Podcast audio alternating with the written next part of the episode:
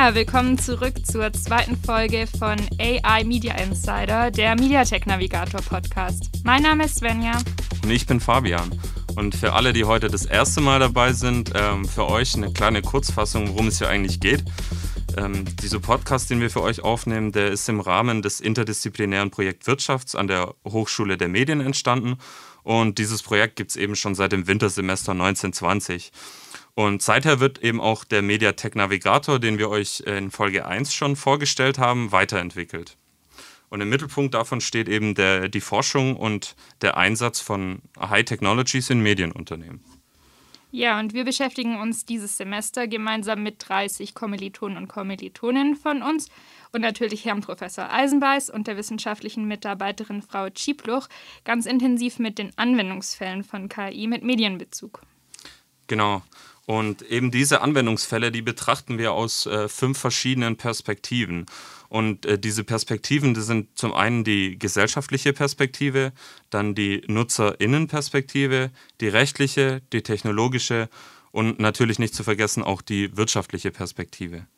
Ja, und heute soll sich dann jetzt um die Nutzerinnenperspektive drehen.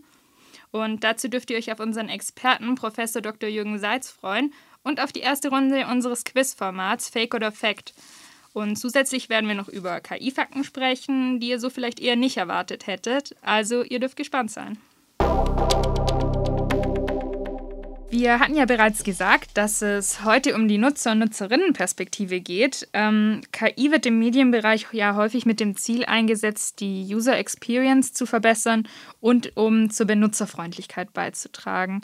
Und wir wollen in dieser Folge mal ja, herausfinden, ob die KI bei den Aspekten User Experience und Usability auch tatsächlich immer einen Mehrwert liefert. Genau. Und zusätzlich wollen wir uns heute mal die konkrete Nutzung von KI anschauen. Ähm, teilweise nutzen wir die natürlich aktiv, sehr oft eben aber auch passiv. Und uns ist gar nicht mal unbedingt bewusst, dass dahinter eben hinter der Anwendung eine KI steckt. Und um all das eben heute herauszufinden, haben wir zu Gast bei uns heute Professor Dr. Jürgen Seitz. Ähm, er ist Professor für Marketing, Medien und digitale Wirtschaft an der Hochschule der Medien in Stuttgart. Und er ist der Projektleiter äh, im Forschungsverbundprojekt What Can AI Do for Me? Ja, hallo Herr Seitz, äh, wir freuen uns sehr, dass Sie da sind.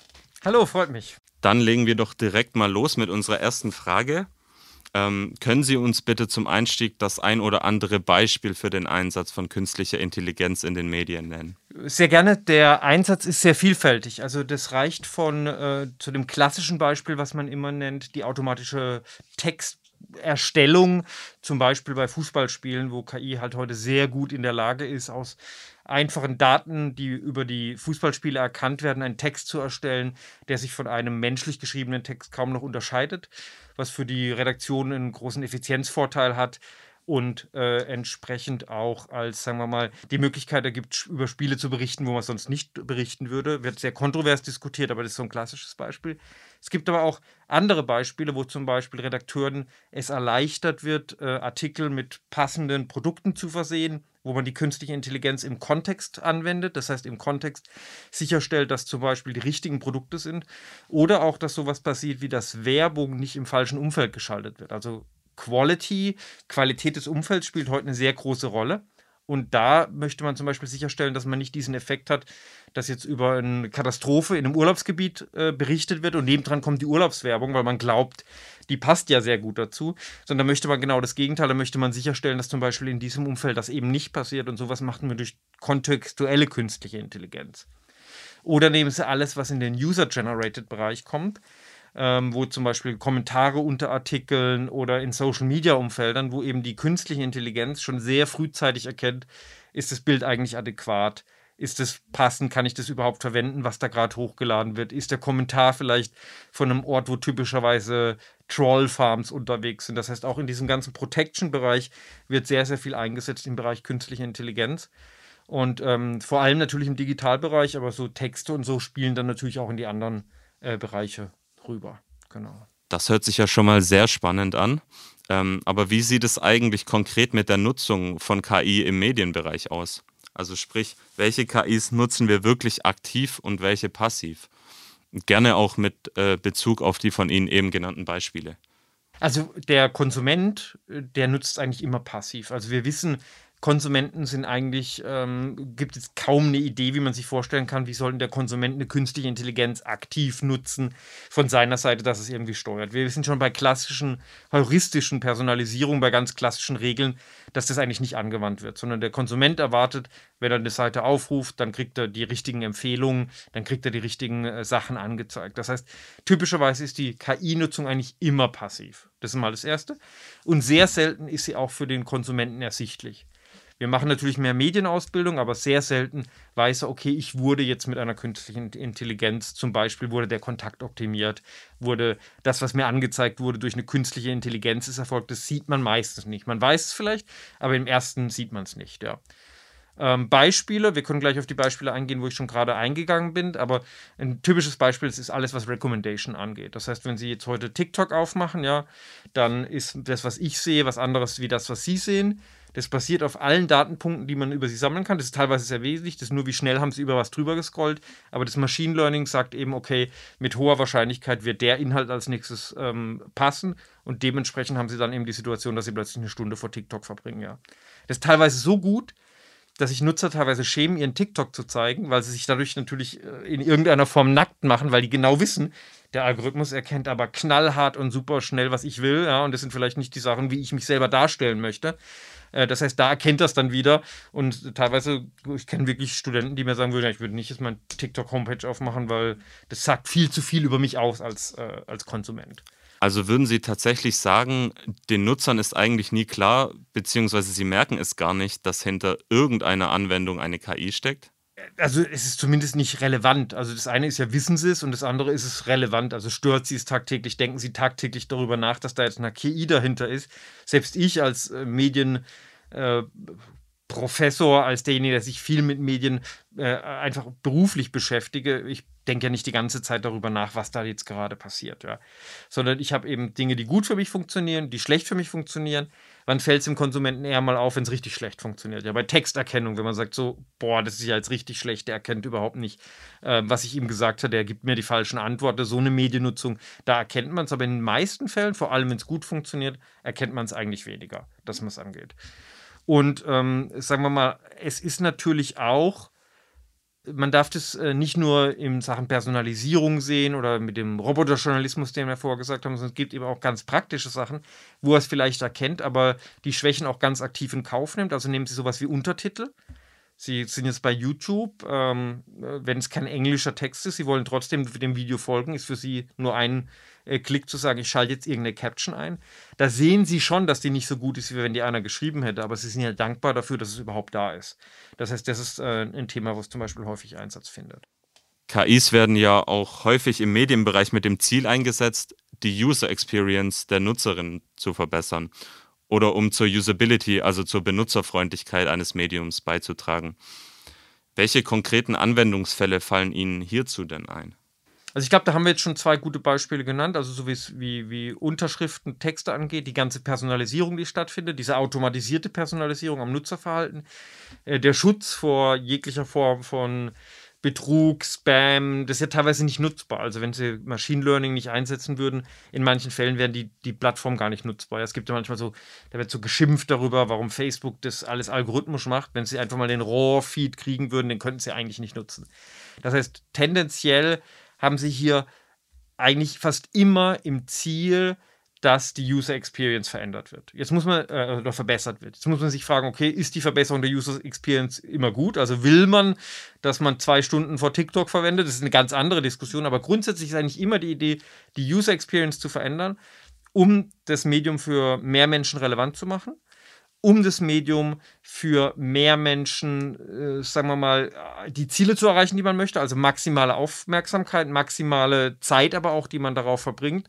Und ich meine, das ist ja auch die große Diskussion, die wir haben um Engagement-KPIs, ob das noch in Ordnung ist, ob man das irgendwo regulieren muss, weil das ist eigentlich immer das Ziel, die User Experience besser zu machen. Ja. Es existieren jetzt aber wahrscheinlich auch Fälle, ähm, bei denen es auch sein könnte, dass der Einsatz von künstlicher Intelligenz eher zum Gegenteil beiträgt also die User Experience und Usability eher verschlechtern. Sind Ihnen hierzu äh, vielleicht sogar Nutzerstudien bekannt? Also ich habe selber, ich habe zum Beispiel eine, eine Abschlussarbeit äh, gehabt im, im E-Commerce-Bereich, wo wir genau das gemacht haben. Da haben wir nämlich verglichen automatisierte Produktbeschreibung versus menschliche Produktbeschreibung. Und da war zum Beispiel das Interessante, da hatte ich erwartet, dass die menschlichen Produktbeschreibungen nochmal besser sind. Da ist aber in der Studie rausgekommen, das war durchweg ähm, der Fall, dass die automatisierte ähm, Texte sogar beliebter wahrgenommen wurden von den Konsumenten. Und wir können es uns nicht genau erklären, weil die KI durchaus Fehler gemacht hat, aber scheinbar ist es so, dass eben das Produkttexte schreiben für Journalisten oder für in dem Fall wahrscheinlich eher Produktmanager so, so langweilig war, dass die äh, KI einfach besser war, durchgehende Qualität zu halten, als der Mensch in der Lage war. Und das fand ich ganz spannend. Also insofern, alles, was ich bisher gesehen habe, sind eigentlich recht positive Erwart Erfahrungen, was das Ganze angeht. Und eher die Angst, dass es zu gut ist, dass man sagen muss, es geht zu weit. Eindeutig negativ ist natürlich alles, was den, der Voice-Bereich angeht. Im Voice-Bereich muss man sagen, Riesenerwartung. Wir haben alle geglaubt, so die nächsten drei, vier Jahre wird Voice das neue Interface. Die Leute werden aufhören, immer ins Smartphone reinzuschauen.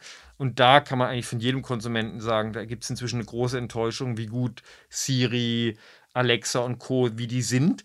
Da war ich sehr euphorisch dafür, weil ich gemerkt habe, dieses Nutzungsverhalten steigt. Das hat sich bei den Podcasts auch durchgesetzt. Aber alles, wo es dann um Spracherkennung gab, ist eigentlich immer noch eine Enttäuschung. Ja. Unsere aktuelle Studie, What Can I Do For Me, da haben wir das eingesetzt im Bereich der Interviews, die haben wir transkribieren lassen. Die Nacharbeit war einfach noch zu viel, dass es wirklich macht. Also da saßen dann die Interviewer da und mussten sehr, sehr viel nacharbeiten. Da ist noch einiges zu tun. Ja, wir haben ähm, eben so eine Studie gefunden, ähm, bei der 415 Personen befragt wurden und dort gaben eben 68 Prozent an, dass das Beste beim Chatten mit einem Bot die schnelle Lieferung von Antworten ist. Ähm, allerdings haben auch 61 Prozent der Befragten mitgeteilt, äh, dass sie sich nur dann an einen Chatbot wenden würden, wenn er ihnen dazu verhilft, mit einem menschlichen Service-Mitarbeiter in Kontakt zu treten. Also als Vermutung hierzu legt die, Studio auch nahe, legt die Studie auch nahe, ähm, dass Kunden automatisierte Entscheidungspfade von Telefonansagen eben kennen, äh, die ihnen lediglich bei simplen Fragen, zum Beispiel zum Kundenkonto, weiterhelfen. Deshalb gehen sie dann wahrscheinlich davon aus, dass der Chatbot in ähnlicher Art und Weise ohne zusätzlichen Userwert funktioniert. Woran könnte das Ihrer Meinung nach liegen? Ja, das hat zwei Aspekte. Also erst einmal ist die Qualität noch nicht da, wo sie hin sollte weil sehr viele der Systeme einfach sind, einfach gebaut worden sind und dementsprechend die Ergebnisse nicht liefern. Und wenn Sie einmal so eine schlechte Erfahrung haben, dann sagen Sie, warum soll ich es tun? Weil es gibt ja eine sehr gute Erfahrung, die ich schon kenne, das Webinterface. Das heißt, was nicht besser ist, warum sollte ich es entsprechend nutzen? Und daher kommt natürlich die Meinung, dass sie dann sagen, ja, vielleicht ist der Chatbot eine Abkürzung, schnell mit einem echten Menschen zu sprechen. Das ist der Gedanke, ja. Das ist der, der, der eine Punkt und ich glaube, da ist auch noch ein Weg zu gehen. Das hängt übrigens auch mit dem, was wir bei der Spracherkennung schon gesagt haben, gerade zusammen. Das zweite ist aber natürlich auch, dass ein Verhalten erst gelernt werden muss. Das heißt, dass ich das Verhalten mit einem Chatbot gehe, denken Sie an sowas wie QR-Code. Ja, wir haben vor, vor sieben, acht Jahren habe ich in meinen Vorlesungen noch gelehrt, macht nirgends QR-Code drauf, die Leute haben es nicht gelernt, es ist eigentlich Zeitverschwendung, es ist Krebs für die Augen dadurch, dass man jetzt so viele Use Cases hat, gewöhnen sich die Leute dran und plötzlich ist der QR-Code in aller Welt und wir merken, wie praktisch es ist. Ja, und es über, wird überall verwendet und äh, Corona hat jetzt nochmal Macht. Das heißt, wir müssen halt die ersten, man nennt das Killer-Applikationen. Äh, und wenn man Killer-Applikationen hat, das heißt, wenn man bei ein paar Themen wesentlich besser über Chatbot ist, dann wird sich das entsprechend durchsetzen. Ich persönlich habe die Killer-Applikation noch nicht gesehen. Also ich habe noch nicht gesehen, wo der Chatbot wirklich so viel besser war, dass ich gesagt habe, wow, ab sofort mache ich das nur noch über Chatbot. Also ist es häufig auch eine Zeitfrage. Wenn man sagt, okay, das ist jetzt einfach effizienter, wenn ich kurz einen Service-Mitarbeiter anrufe und warte da dann lieber in der Warteschleife. Und es ist gelerntes Verhalten. Also es ist eben nicht nur die Zeitfrage, sondern es ist eben auch dieses gelernte Verhalten. Also solange ich nicht die mehrere positive Erfahrungen habe, tue ich selbst als junger Mensch, man sagt ja oft mal, die Jungs sind, aber selbst dann, wenn ich ein paar Mal die positive Erfahrung nicht gemacht habe, dann tue ich es einfach nicht, ja. Sehen wir ganz klar, Voice-Assistenten, muss ich wieder darauf zurück, sehen wir ganz klar, die Geräte wurden gekauft, es war die Euphorie da, die ersten Antworten waren gut und jetzt verstauben sie eigentlich. Man nutzt sie eigentlich kaum noch, weil die Antworten nicht so gut sind, weil es halt dann doch nicht so gut ist, wie schnell das Handy rausholen und was machen. Das Gute ist immer der Feind des Besseren. Ja. Und gibt es vielleicht auch Studien darüber, welche KI-gestützten Anwendungen sehr häufig genutzt werden und welche eher gar nicht? Und was könnten die Gründe dafür sein? Also es gibt also es gibt mit Sicherheitsstudien, mir sind jetzt keine bekannt, welche besonders äh, häufig genutzt werden. Ich kann Ihnen aber sagen, es ist immer das Gleiche. Es ist das, was sich in die bestehende Nutzung gut eingliedert. Das funktioniert sehr gut. Also eine Personalisierung, wo Sie nicht gefragt werden, willst du das jetzt nutzen, funktioniert per Zoom. Alles, was eine hohe Einstiegshürde hat, funktioniert nicht so gut. Warum? Weil Medienkonsum hat sich ja gerade über die letzten Jahre auch sehr, sehr stark in sehr kurze Zeitintervalle aufgeteilt. Ja, wir konsumieren, wir hatten früher drei, vier Stunden Medienkonsum, inzwischen sind wir bei acht, äh, teilweise zehn Stunden in den USA. Und äh, dieser Medienkonsum, da fragen mich immer die Leute, wie geht das überhaupt? Die müssen auch noch schlafen. Aber wir haben Parallelnutzung. Wir haben diese Nutzung in diesen kurzen Zeiten, wenn ich was habe. Also wenn ich irgendwo in der Schlange stehe, wird sofort Mediennutzung gemacht. Ja? Ähm, wir haben Nutzung bei der Arbeit. Das heißt, es ist halt auch was sehr Passives. Und warum sollte ich mich da aktiv anstrengen? Warum sollte ich in der Mediennutzung mich aktiv anstrengen und es irgendwie kompliziert machen? Der ganze interaktive Journalismus, wo man die tollen Grafiken gemacht hat, rauf und runter gebaut, alle sehr geringe Nutzungszahlen. Der Konsument hat kurz Zeit, nutzt es und deswegen muss es ihm ins Gesicht springen. Und so ist es bei der KI auch. Alles, was so spontan das Ganze besser macht, funktioniert sehr gut. Alles andere, was kompliziert ist, was ich mir vorher einrichten muss, wo ich sonst irgendwas tun muss, das wird nicht funktionieren. Aber das Schöne ist, die Kerntechnologien der KI basieren ja genau darauf, dass man sie sehr schnell einsetzen kann, dass man sehr schnell zumindest eine geringe Verbesserung entsprechend erreichen kann. Ja. Okay, interessant. Und welche KI-gestützten Anwendungen im Medienumfeld äh, ist denn Ihr persönlicher Favorit und warum? Äh, kann ich relativ klar sagen. Ähm, bei mir ist natürlich meine beliebteste Anwendung eine Anwendung, die, die konkret mein Problem löst. Ja? Also ich mag zum Beispiel Text-to-Speech sehr stark. Also Sie müssen sich vorstellen, Sie haben ja heute die Möglichkeit, einerseits einen Podcast zu hören. Das ist halt ein gewisses Format und da werden gewisse Themen besprochen. Auf der anderen Seite haben Sie die Möglichkeit, Fachartikel zu lesen. Und wenn ich jetzt ähm, äh, mein Verhalten nutze, dann tue ich gern Audio nutzen. Das heißt, ich nutze es gern, während ich was anderes tue. Aber ich muss rein aus meinem Job Fachartikel lesen, die einfach zu tief sind für die meisten Podcast-Formate. Was mache ich also? Ich nutze eine App, äh, Pocket heißt die ganz konkret. Da kann ich Text to Speech umwandeln und es hat inzwischen halt eine Qualität, die mich nicht mehr nervt oder ähnliches, sondern wo ich wirklich sagen kann, damit kann ich gut Fachartikel lesen. Und damit habe ich wirklich die Möglichkeit, Fachartikel äh, durchzulesen. Ja, ich kann Abschlussarbeiten, ich muss sehr viel Abschlussarbeiten lesen. Das ist jetzt nicht eine reine Mediennutzung, aber auch hier, da kann ich äh, Acrobat sagen, lese mir doch mal den ersten Teil vor, dann komme ich schon mal rein in das Thema und dann kann ich halt äh, äh sequ sequenziell dann wirklich in die einzelnen Textbausteine reingehen, mir die Quellen anschauen oder sonst was, aber kann das Grundthema per Audio erfassen. Das ist einfach für mich unglaublich hilfreich und das ist das, wo ich es dann auch aktiv nutze. Und das ist vielleicht so ein bisschen der Unterschied zu dem, was wir gerade gesagt haben, dass der Großteil der Nutzung passiv ist. Ja, ja spannend. Äh, hatte ich bisher jetzt noch nicht von gehört. Ähm, dann sind wir aber auch schon bei unserer letzten Frage. Und zwar haben Sie denn Prognosen, was auf die Nutzer und Nutzerinnen in puncto KI im Medienbereich in der Zukunft so zukommen könnte? Das sind nicht nur Prognosen, sondern Sie haben ja natürlich ein paar Themen, äh, Probleme, die wir jetzt schon haben. Also das Thema Deepfakes ist natürlich schon sehr weit. Das heißt, äh, tatsächlich gefälschte Stimmen so oder so. Also Stimmen können Sie inzwischen so perfekt machen, dass es wirklich extrem schwierig ist, herauszufinden. Video das gleiche, ja. Also wenn Sie sich heute äh, bei, bei Instagram gibt es so Deep Profiles, ähm, wo äh, Stars gemacht werden können. Das können sie eigentlich erstmal nicht mehr erkennen, den Unterschied. Und das ist natürlich riskant. Und da wird auf den Nutzer noch einiges zukommen und da werden wir wirklich, sagen wir mal, in diesem ganzen Problemfeld, was wir haben in den Medien, dass die Nutzung auseinandergeht, dass es extremere Ecken gibt, da werden wir natürlich noch mehr Probleme haben, wenn es dann auch noch falsche Evidenz noch vermehrt gibt. Ja. Und da muss man massiv angehen und da geht man entsprechend ähm, negativ ähm, von, davon aus, dass da einiges passieren wird, wo man dann erstmal wieder Education reinbringen muss, wo man aber auch durch Technik gegenwirken muss, dass man das erkennen kann. Das ist ein, ein, ein wichtiger Part, ja.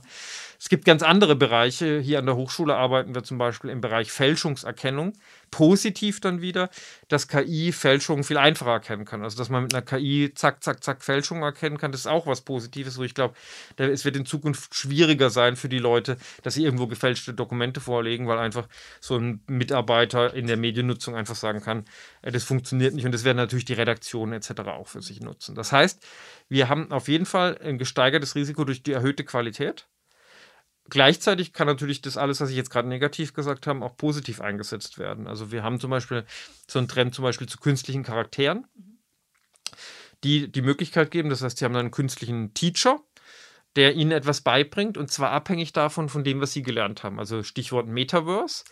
Klingt ja erstmal nur nach Spiel und nach Entertainment, aber stellen Sie sich mal vor in der Bildung. Ich kann ja, wenn ich 40 Leute in meiner Vorlesung habe oder 80, nicht mit jedem Einzelnen darauf eingehen und sagen, hey, was hast denn du jetzt geleistet, was habe ich geleistet. In Zukunft werden sie halt hingehen können und werden ihren eigenen Coach haben, einen Avatar, das ist entweder ein Avatar von mir oder ein anderer Avatar, der ihre Historie kennt, genau wie Netflix ihre Historie kennt und sagt, also das hat sie schon zweimal nicht kapiert. Da machen wir jetzt nochmal eine Lecture dazu. Und das hat natürlich ein enormes Potenzial, Accelerated Learning zu machen, weil wenn Sie heute in eine Masterklasse reinsetzen, dann haben Sie ganz unterschiedliche Ausgangslagen. Der eine langweilt sich bei mir, denkt, oh, jetzt fängt er wieder im Basics an, der andere sagt, äh, ich habe noch überhaupt keine Ahnung, ähm, wo fängt man da? Und dann hat man immer den gleichen gemeinsamen Länder und Sie werden inzwischen Lernpfade haben in Zukunft, wo die KI Ihnen ganz massiv helfen kann, äh, Dinge runter äh, zu brechen. Und das finde ich hochspannend und ist natürlich auch hoch engaging, wenn das dann ein Charakter ist, ein gelerntes Verhalten, was wir gemacht haben, im Gegensatz zu den kleinen Kacheln, die wir sonst entsprechend haben. Ja. Auch das ganze Thema, ähm, was wir insgesamt haben mit äh, VR-Welten, hängt ja sehr stark an KI. Also ohne KI lassen sich die ganzen Techniken eigentlich nicht realisieren.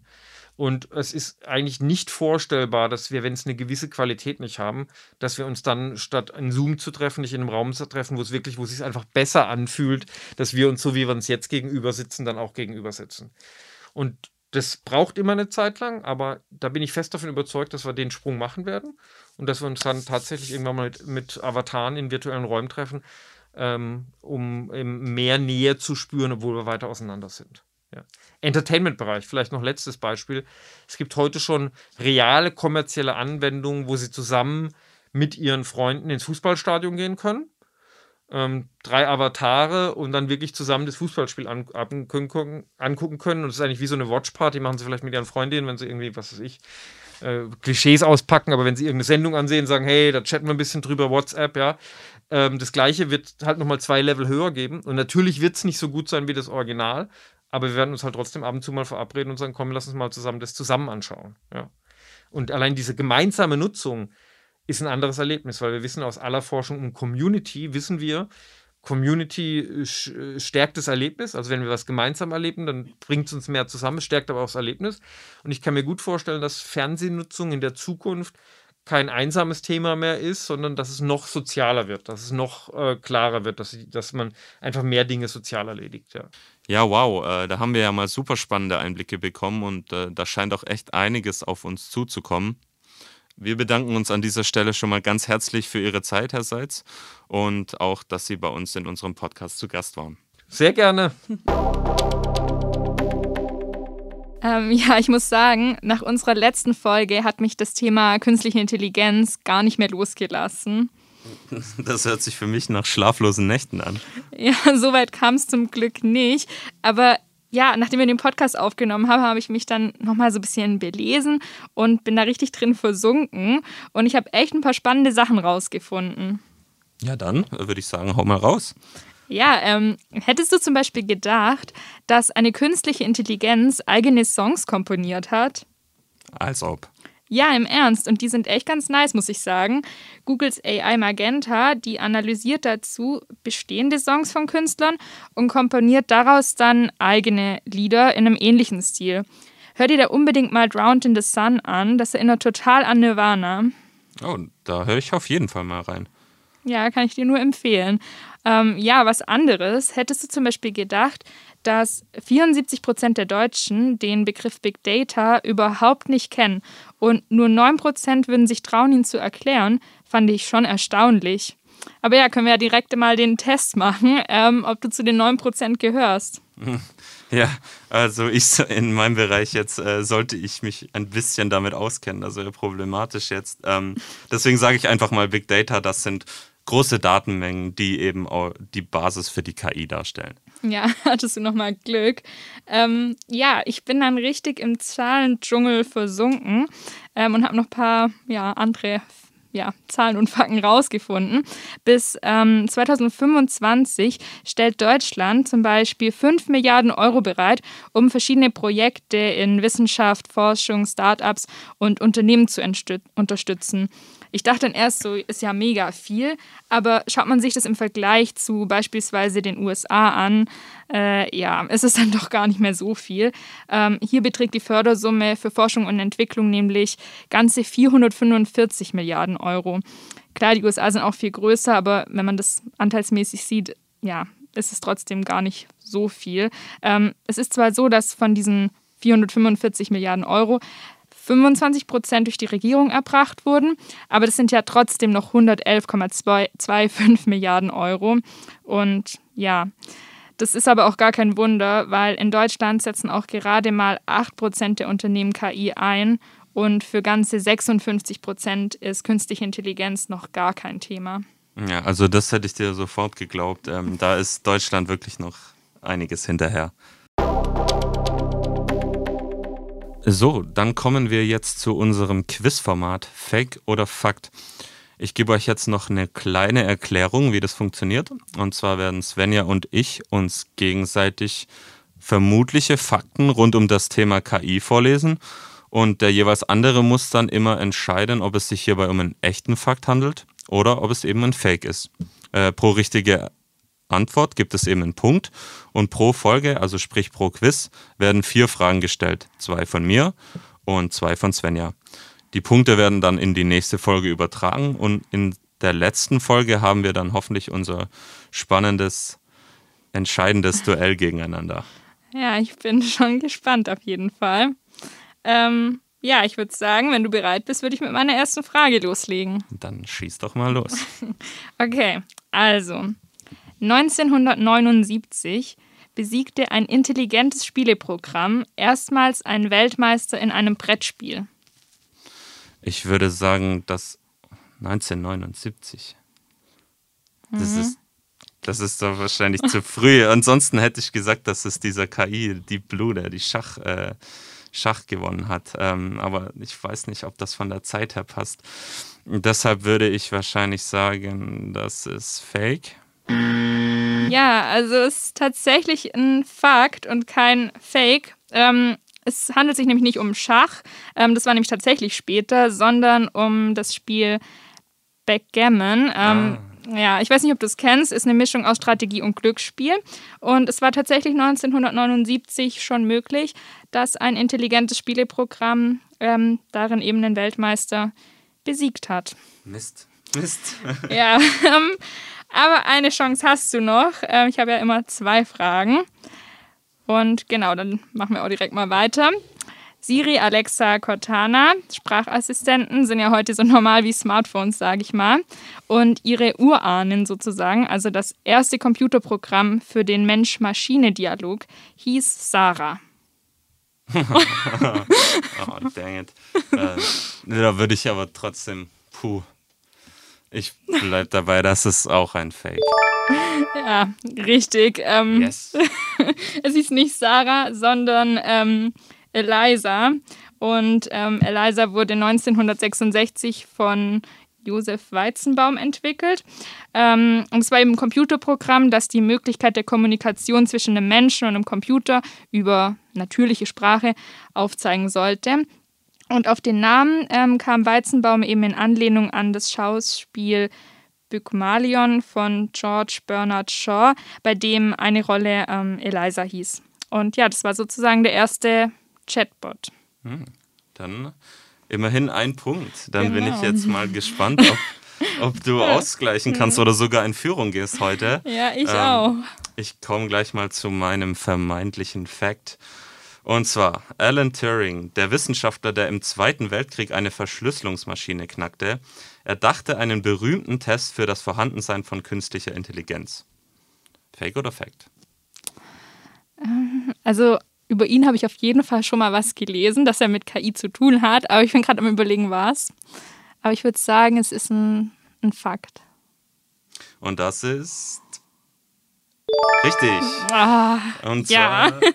hat er mit dem sogenannten, späteren sogenannten Turing-Test ähm, eine Idee formuliert, wie man feststellen kann, ob denn ein Computer, also eine Maschine, einem Menschen gleichwertiges Denkvermögen äh, gegenüber hat. Und er hat diesen selber ernannten Test ähm, ursprünglich Imitation Game genannt, was zunächst nur äh, eine theoretische Skizze war. Okay, ähm, ja, also der Ausgleich wäre da, würde ich mal sagen. Ja, dann muss ich jetzt auf meine letzte äh, Runde hoffen. Äh, und zwar gibt es dort einen Herrn namens John McCarthy und der gilt als Namensgeber des Begriffs künstlicher Intelligenz. Fake oder Fact? Hm, okay, habe ich noch nie gehört von dem. ähm, ich rate jetzt einfach mal. Ähm, vorher war es richtig. hm.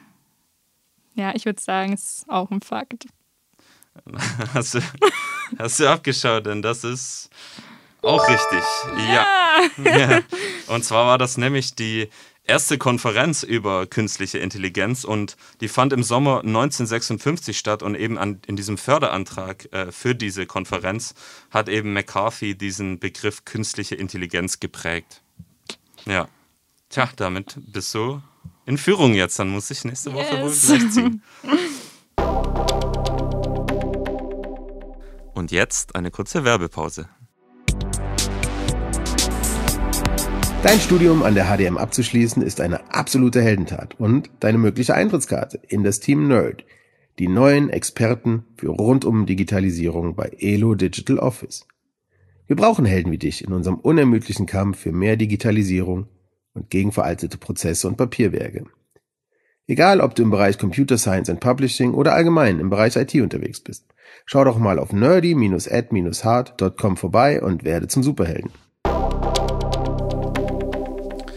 So, das war's auch schon mit Folge 2. Ähm, echt spannende Einblicke heute gehabt. Äh, in der nächsten Folge wird dann das Ganze nochmal aus der rechtlichen Perspektive beleuchtet.